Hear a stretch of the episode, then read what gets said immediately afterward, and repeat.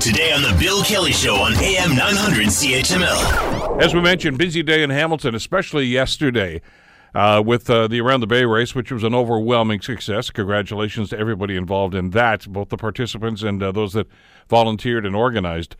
But there was also a march of a different kind, and that was on Locke Street yesterday. We had anticipated this was going to happen. We knew that two groups with contrary opinions were going to be marching down Locke Street, and Hamilton Police were aware of this, and, well, there was a presence there.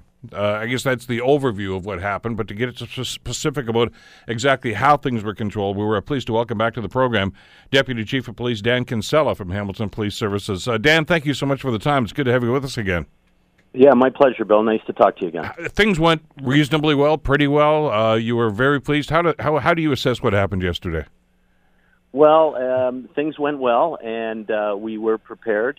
We had to obviously deploy according to the situation that we were presented with, so we did that. We deployed in a gradual and upgraded manner as required, so the outcome was good, particularly in the aspect of there was no injuries yesterday, and that was our number one main concern, so no injuries to anybody involved, and kept the peace in the community.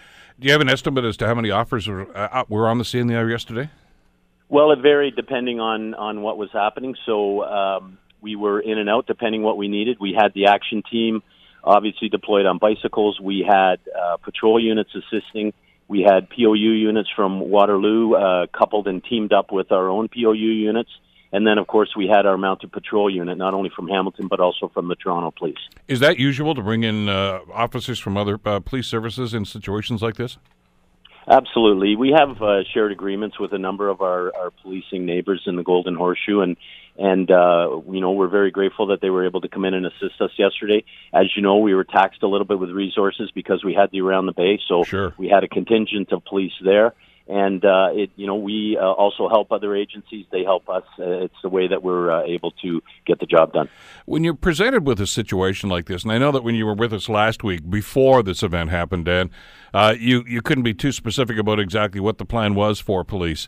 But is there a template that you follow? Is there a game plan? Because those that were there and those that I talked to yesterday that were witnessing what was going on Locke Street said that there seemed to be a coordinated effort by police. You weren't just reacting. You were being proactive. They seemed to know where they were going and when they had to get there.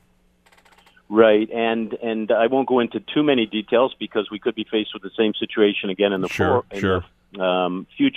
But what I can tell you is that the groups that we were dealing with, they're strategic.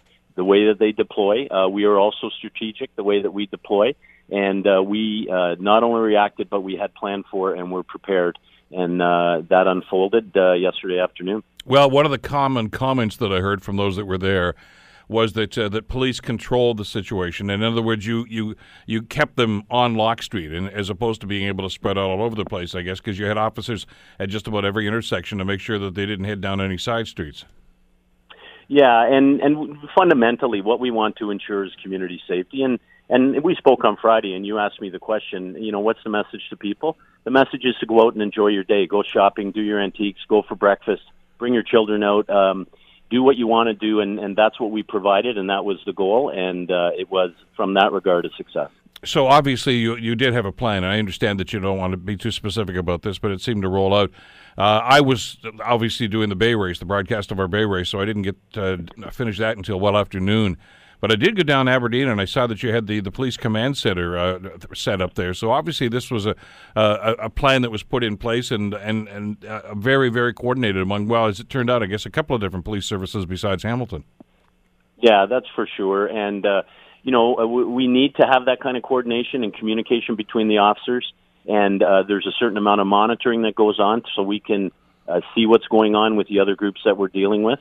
And again, at the end of the day, we have to provide public safety, and we looked after that and made sure that we were able to deploy the appropriate resources when required. The situation was fluid. It was constantly changing, and we reacted and changed to that with the intention of allowing peaceful, lawful protest.